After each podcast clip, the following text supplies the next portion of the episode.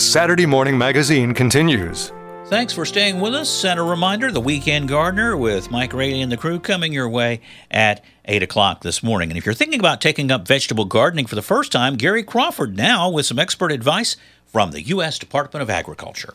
Here's a song from that classic old musical The Fantasticks with a couple of gardeners who sing Life is merry if it's very vegetarian.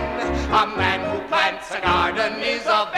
happy man. Or woman or child. We drag that old song out every so often when we see a resurgence of interest in gardening, and that's what's been happening over the last couple of years. If you're thinking about getting into gardening for the first time, stay tuned. We have some expert advice that could save you a lot of time, trouble, and frustration. It- Last spring, there was a huge uptick in sales of seeds and plants and garden supplies to first time gardeners. This spring, that's uh, sort of settled down, but still, lots of people for the first time ever are saying,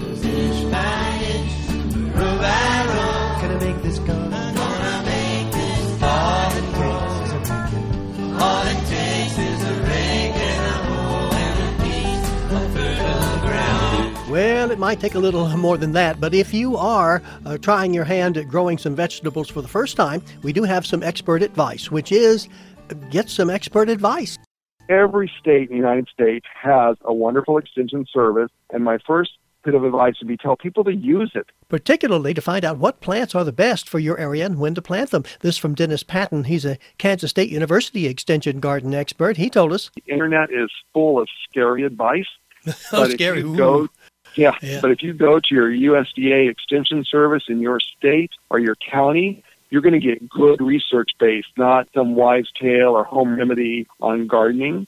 So that's the first place to start is with good, solid research-based information through your land grant extension. Now, Dennis Patton's advice for newbies. start simple, start small. You know, you're not trying to hoard food for the winter. You're just trying to supplement your diet during the summer. Uh, yes, some of us get a little uh, overly enthused to end up with far more work than we planned on, plus more produce than we know what to do with. And along that same start simple theme, Dennis says maybe we shouldn't start off clearing a special section of the yard for the garden or building raised beds and all of that. Instead, Dennis says just incorporate your vegetable plants. into your traditional landscape. So instead of putting in a six pack of petunias in the spring, put in some green beans.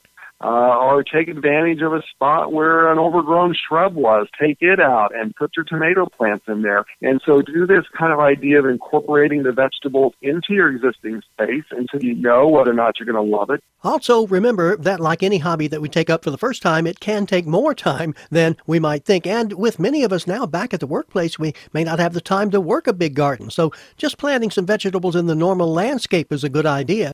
The other thing that's really been popular, and I've gotten more questions on this year, is growing vegetables in containers on your decks, patios, uh, and you can certainly grow a lot of veggies in various containers. Okay, now earlier you heard Dennis mention tomatoes, so let's roll out this timeless uh, 1983 song from Guy Clark. Homegrown tomatoes, homegrown tomatoes. What'll life be without homegrown tomatoes? Uh, well, I have never had much luck with homegrown tomatoes. Tomatoes, they're, they're not that difficult to, to grow once you just give them some basic requirements or basic needs. First, Dennis, what's the biggest mistake that people make when trying to grow tomatoes? The biggest mistake people make is planting them too early when the soils are still too cold and there's a chance of a frost, and then the plant just sits there and it kind of gets stunted.